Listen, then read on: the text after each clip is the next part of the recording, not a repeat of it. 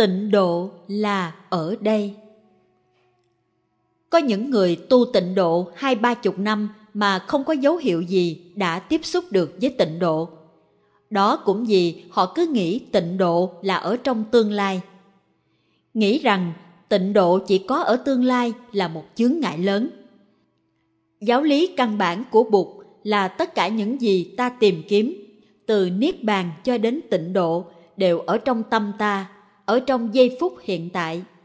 Làng mai có một bài hát rất đơn giản. Đây là tịnh độ tịnh độ là đây, mỉm cười chánh niệm, an trú hôm nay. Bụt là lá chín, pháp là mây bay, tăng thân khắp chốn, quê hương nơi này. Thở vào hoa nở, thở ra trúc lay, tâm không ràng buộc, tiêu dao tháng ngày an trú được trong hiện tại, ta hoàn toàn thanh thản. Bụt ta cũng tiếp xúc được bây giờ, pháp ta cũng tiếp xúc được bây giờ. Nhặt một chiếc lá rụng lên, ta đã có thể thấy bụt ngắm một đám mây bay, ta tiếp xúc với pháp. Còn tăng thân là cây, là gió, là chim, là các bạn tu. Đâu cần phải đi đâu đâu phải tìm về quá khứ hay mơ tới tương lai mới gặp được bụt, pháp và tăng. Thở vào, hoa nở. Hoa vẫn nở, nhưng ta không thấy. Thở vào, có ý thức mới thấy được hoa nở. Thở ra trúc lai, tâm không ràng buộc, tiêu giao tháng ngày. Niềm an lạc được đạt tới, có thể ngay bây giờ. Giây phút hiện tại có thể là đẹp tuyệt vời. Đây không phải là một triết lý đó là hoa trái của sự thực tập tiếp xúc bằng chánh niệm. Bài kệ này là một pháp bảo rất đơn giản. Mới học, ta có thể chưa thấy được gì huyền diệu và uyên áo ở trong. Một em bé 10 tuổi cũng có thể hiểu được. Nhưng bao nhiêu điều sâu xa của Phật Pháp làm bằng chất liệu của kinh điển và của tuệ giác đều có thể đang được chứa đựng trong đó. An trú hiện tại là một phép tu rất màu nhiệm. An trú trong chánh niệm và với năng lượng chánh niệm ta tiếp xúc được rất sâu sắc với hiện tại. Những màu nhiệm của sự sống nuôi dưỡng ta. Giờ phút bây giờ và không gian ở đây trở thành quê hương. Ta không cần đi tìm tòi đâu xa nữa và ta chấm dứt được cuộc lang thang. Cả hai bài kệ, đây là tịnh độ và thở vào tâm tĩnh lặng, trong khi được thực tập đều có thể giúp ta trở về an trú trong hiện tại và khám phá chiều sâu màu nhiệm của sự sống. Bài thở vào tâm tĩnh lặng có thể được rút ngắn cho tiện việc thực tập. Tĩnh lặng, mỉm cười, hiện tại, tuyệt vời. Từ năm 1980, tôi đã sử dụng bài kệ này để hướng dẫn thiền sinh phương Tây thực tập thiền ngồi và thiền đi. Bài dịch tiếng Anh Breathing in, I calm myself. Breathing out, I smile. Dwelling in the present moment. I know this is a wonderful moment. Rút ngắn để dễ thực tập như sau. Calming, smiling, present moment, wonderful moment. Bài kệ này đã được dịch ra hàng chục thứ tiếng, trong đó có tiếng Nga và tiếng Hoa. Bài tiếng Hoa đã được dùng cho các khóa tu tổ chức ở Đài Loan và Đại Lục. Học đời sống của Bụt Chúng ta thường nghe nói tới những kỳ nhập thất 3 năm hoặc chương trình 4 năm học Phật Pháp cơ bản hay 6 năm Phật Pháp cao cấp. Chúng ta có thể học rất nhiều, có thể thuộc rất nhiều kinh, viết được những bài giảng rất dài. Nhưng điều quan trọng là chúng ta có được thật sự nuôi dưỡng bằng pháp lạc hay không? Bụt đã để lại cho ta những gì và ta đã thừa hưởng được những gì? Bụt đã để lại cho ta ba tạng kinh điển. Bụt đã để lại cho ta lịch sử của một giáo đoàn – nhưng trước hết bụt đã để lại cho chúng ta cuộc đời của bụt cuộc đời của bụt nghĩa là sự sống của Bụt. Bụt đã sống như thế nào? Bụt có phải là một nhà trí thức không? Bụt có phải một nhà văn viết hết từ bộ sách này sang bộ sách khác hay không? Hay Bụt chỉ là một người đi bộ, đi từ khu vườn này sang mái tranh kia, đi từng bước thảnh thơi, tiếp xử với mọi người bằng lòng từ bi, bằng nụ cười khoan lạc của mình. Bụt là như vậy. Bụt không phải là một nhà trí thức, Bụt không phải là một nhà nghiên cứu, Bụt không phải là một người tổ chức, Bụt không phải là một uy quyền cầm đầu một giáo hội lớn lao. Bụt chẳng qua là một ông thầy tu, một ông thầy tu có lòng từ bi lớn và có tuệ giác lớn. Và quanh Bụt có những người học trò, có những người bạn. Họ cũng muốn làm như Bụt, đi bộ từng bước thảnh thơi, đi xin thức ăn mỗi ngày để tiếp xúc và độ đời, thực tập hơi thở, thực tập chánh niệm. Chính vì thế, Bụt đã cứu giúp cho không biết bao nhiêu người, không phải giúp bằng cách tổ chức cứu trợ có hàng trăm triệu, mà giúp bằng cách dạy cho người ta biết đi, đứng, nói, cười, thở và chuyển hóa. Và Bụt là một người vui tươi, không rầu rĩ. Ngài có một nụ cười sống mãi 2.500 năm cho tới bây giờ. Đời sống của Bụt là thông điệp của Ngài. Thông điệp đó ta phải tiếp nhận cho được. Còn những hệ thống tư tưởng trong đạo Bụt liên hệ gì với đời sống của Ngài, có liên hệ gì với an lạc, hạnh phúc trong sự sống của Ngài? Câu hỏi đó chúng ta sẽ phải đặt ra. Có những giờ phút nghe như là huyền sử về cuộc đời Bụt. Ví dụ, những giờ phút Ngài ngọa bệnh ở Vaisali. Bệnh nặng đến nỗi thầy A Nan phải ra bên ngoài đứng khóc nhưng sau đó Bụt lành bệnh và cho triệu các thầy trong vùng đến để nói chuyện. Bụt biết rằng Ngài sẽ tịch trong một thời gian ngắn. Khi gặp các đệ tử, Bụt dạy Này các thầy, các thầy hãy thực tập quay về nương tựa nơi hải đảo của tự thân. Đừng tìm nương tựa vào một nơi nào khác, vì nơi hải đảo tự thân vốn có Bụt, có Pháp, có Tăng. Đừng tìm kiếm nơi khác không cần đi đâu xa. Ở trong tâm ta đã có đủ hết những gì ta muốn tìm kiếm. Đó là những giây phút rất ấm cúng và mầu nhiệm. Chỉ có thầy với trò ngồi với nhau thôi. Lời dạy ấy cho ta thấy một tình thương rất lớn. Và khi thầy trò lên đường đi về phương bắc thì có lúc Bụt quay lại và đưa mắt nhìn thành phố Vaisali một lần cuối Bụt nhìn với tất cả chánh niệm. Kinh ghi chép Đức Thế Tôn ngoái lại nhìn thành phố Vaisali bằng đôi mắt của một con voi chúa, rồi Ngài mỉm cười hướng về phía bắc và bước tới. Đó là lần cuối cùng Đức Thế Tôn nhìn thành phố Vaisali và Ngài đã nhìn bằng con mắt của chánh niệm, con mắt của một tượng dương. Mỗi bước chân đi của Bụt là một huyền sử. Mỗi cái nhìn của Bụt là một huyền sử. 45 năm trước, vào một buổi sáng lúc sao mai mọc, Bụt đã thành đạo. Nhìn sao mai vừa mọc, Ngài giác ngộ và mỉm cười.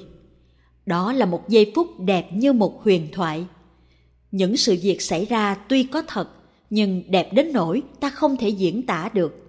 Ta chỉ biết nói, mỗi giây phút trong đời sống của Bụt là một huyền sử. Ngồi trên núi Thứu, ăn cơm với các đệ tử, leo lên núi, đi xuống núi, từng bước chân, tất cả những giây phút đó đều tràn đầy an lạc và hạnh phúc. Mục đích của sự tu học là để sống được những giây phút như vậy. Chúng ta hãy sống như thế nào để mỗi giây phút của đời ta trở nên một giây phút linh diệu cho con cháu sau này nghĩ tới sẽ tự hào về cha ông. Những điều kiện của hạnh phúc, của giác ngộ, của thương yêu có sẵn bây giờ và ở đây. Ta làm thế nào để tiếp xúc, để sống an lạc ngay, đừng đợi 10 năm sau, đừng đợi phải nghiên cứu hết cả ba tạng giáo lý của đạo Bụt rồi mới bắt đầu. Năm 1968, tôi được leo núi linh thứu với thầy Mahagosananda, sư cô chân không, thầy Thế Tịnh và một số người khác Lên đến đỉnh núi Thứu, chúng tôi chỉ ngồi xuống mà thôi, ngồi cho đến khi mặt trời lặn. Và cũng chỉ muốn lặp lại những gì mà ngày xưa Bụt đã từng làm. Lên núi Thứu, chúng tôi không đọc kinh, không pháp đàm, chúng tôi chỉ ngồi xuống thôi. Ngày xưa Bụt đã ngồi ở đó, và bây giờ ta cũng chỉ muốn ngồi ở đó. Đột nhiên nhìn về phương Tây, tôi thấy mặt trời huy hoàng đang lặn. Chưa bao giờ tôi thấy mặt trời lặn đẹp như vậy. Tự nhiên tôi ý thức được tôi đang nhìn mặt trời bằng con mắt của Bụt ngày xưa. Ngày xưa, Bụt đã từng ngồi nhìn mặt trời lặn. Bao nhiêu năm tháng đã trôi qua, chiều nay mình cũng ngồi như thế, cũng nhìn như thế, không có gì khác.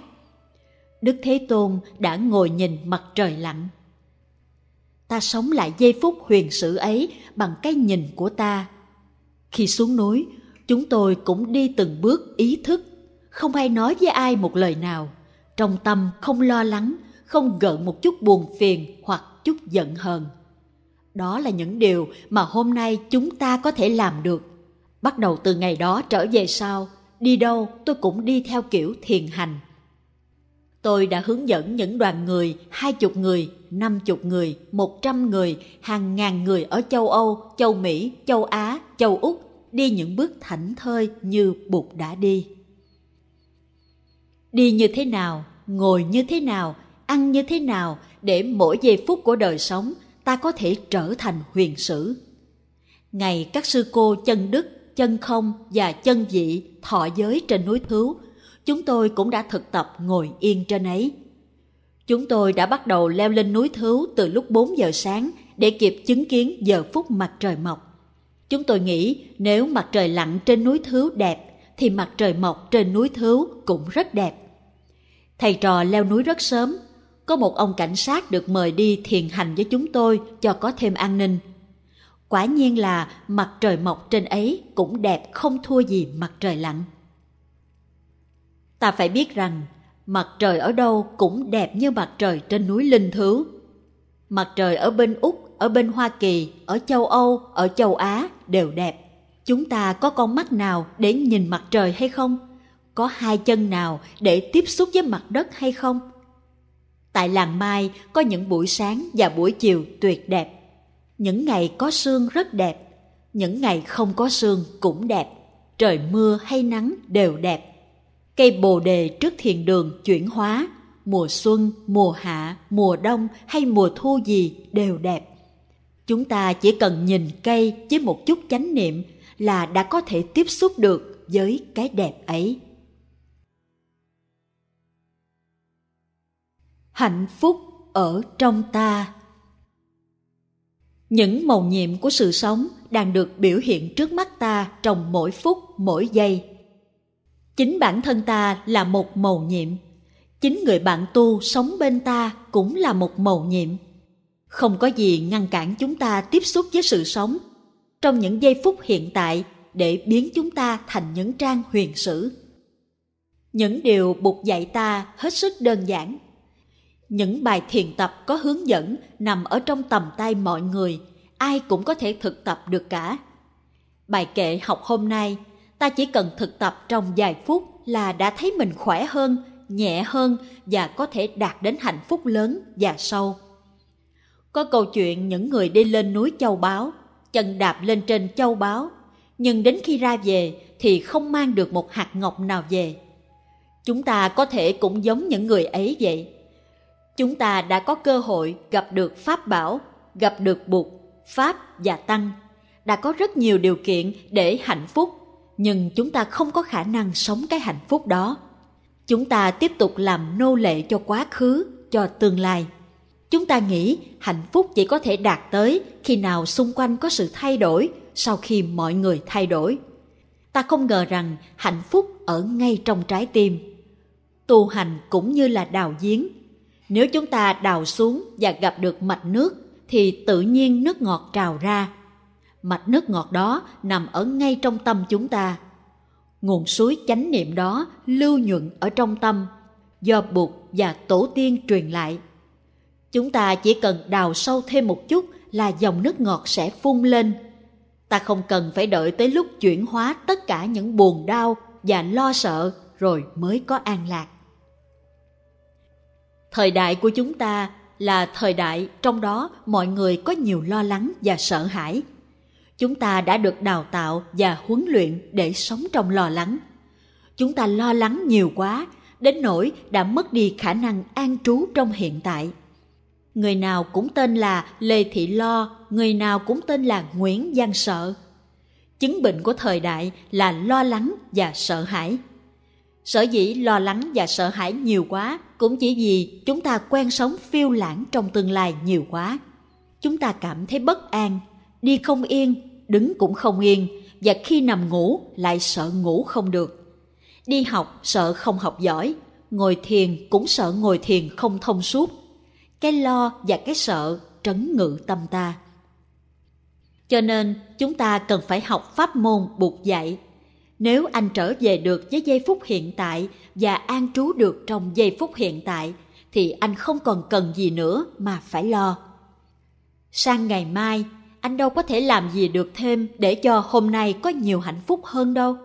Trong khi đó thì trong giây phút này, anh thở vào được, anh thở ra được, anh mỉm cười được. Anh có đủ tất cả những điều kiện để tạo ra hạnh phúc. Người ngăn cản không cho anh hạnh phúc chính là anh khi anh chùi nồi hay cưa củi hoặc đốt lò, tại sao anh không có hạnh phúc? Tại vì anh cứ nghĩ rằng chùi nồi như vậy cốt để làm một cái gì đó, cưa củi như vậy cũng là để làm một cái gì đó. Anh không thấy rằng cưa củi trước hết là để cưa củi, được làm việc cưa củi thôi cũng đã là hạnh phúc rồi. Học kinh cũng như cưa củi, khi ta biết làm trong chánh niệm thì cái nào cũng mang lại an lạc như nhau học chữ nho, tiếng pali, tiếng phạn làm gì, trong khi một bước chân hoặc một hớp trà cũng có thể tạo thành những giây phút huyền thoại. Trở về an lạc trong giây phút hiện tại, anh sẽ thấy giây phút đó nuôi dưỡng và chuyển hóa anh. Có được những giây phút như vậy là có an lạc và thanh tịnh. Bí quyết của sự tu tập là mỗi ngày sống được những giây phút như vậy đây là phương thuốc đối trị chứng bệnh thời đại của chúng ta, bệnh lo sợ.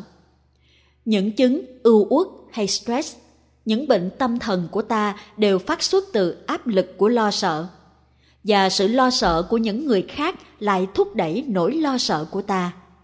Thấy người ta lo, mình cũng sinh lo. Mình không thể thản nhiên được. Từ đó phát sinh ra một nỗi lo tập thể thế giới chúng ta đang bị thiêu đốt bởi ngọn lửa của lo sợ, của bất an.